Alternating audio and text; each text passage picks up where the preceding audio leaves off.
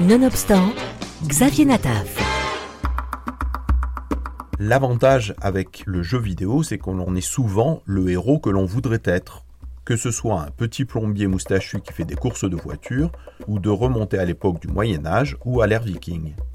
Alors disons-le tout de suite, les jeux vidéo ne sont pas en eux-mêmes des vecteurs d'incitation à la violence ou à la radicalisation.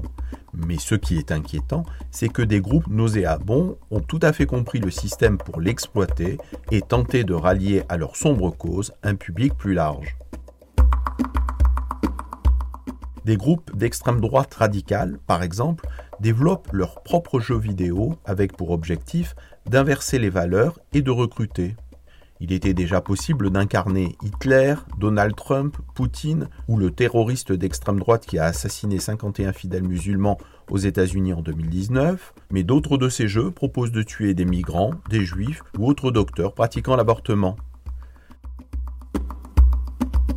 Des jeux de plateforme où des racistes et des antisémites sont les héros, ce sont les nouveaux outils de propagande de l'extrême droite et de l'islamisme radical. Dans ces vidéogames, vous pouvez tabasser des féministes, des sans-abri ou des militants LGBT. Vous pouvez massacrer des juifs, des journalistes ou le public d'une boîte de nuit gay, en l'occurrence en s'appuyant sur le scénario similaire et réel du triste attentat à Orlando qui avait fait 49 morts en 2016 et qui avait été revendiqué par l'organisation de l'État islamique.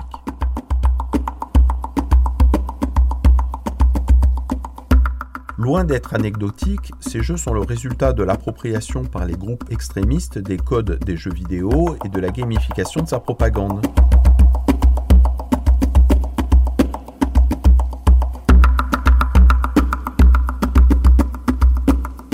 Entendu il y a quelques mois au Sénat, M. Gilles de Kernov, le coordinateur de l'Union européenne pour la lutte contre le terrorisme, a alerté sur la montée en puissance de la rhétorique de l'extrême droite violente sur Internet et notamment son expression via les jeux vidéo en ligne.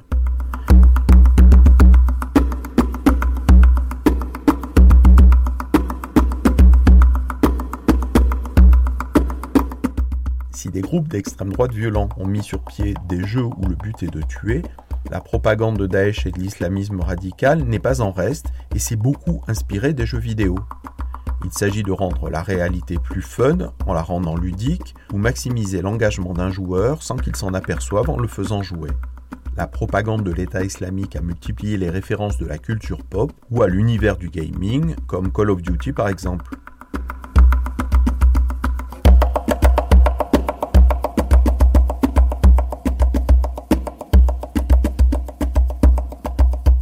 Au-delà de ce phénomène d'endoctrinement, le fait de copier les codes de la culture vidéo-game permet aussi de faciliter l'acceptation de la violence en transposant la réalité dans la fiction. Dans le genre abject, un jeu a été développé, heureusement arrêté aujourd'hui, dont l'action se situe au milieu des baraquements d'un camp de concentration pendant la Shoah et qui devait permettre aux joueurs de se glisser dans la peau d'un prisonnier d'Auschwitz pendant un soulèvement contre ses gardiens nazis. Dans la bande-annonce, des images de torture et de cadavres se succédaient parmi les pixels. Le joueur pouvait choisir entre incarner un juif ou un gardien nazi. S'il faisait ce dernier choix, il pouvait sélectionner des prisonniers et au choix les mettre à genoux, leur faire manger de l'herbe ou les envoyer dans une fosse mortuaire ou à la désinfection.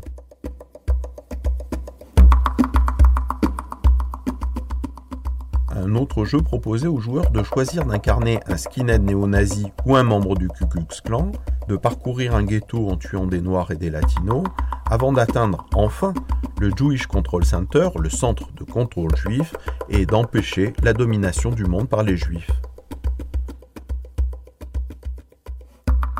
Une fois de plus, même si ce n'est pas le jeu vidéo en lui-même qui pose problème, c'est bien son utilisation et son détournement alors, restons vigilants.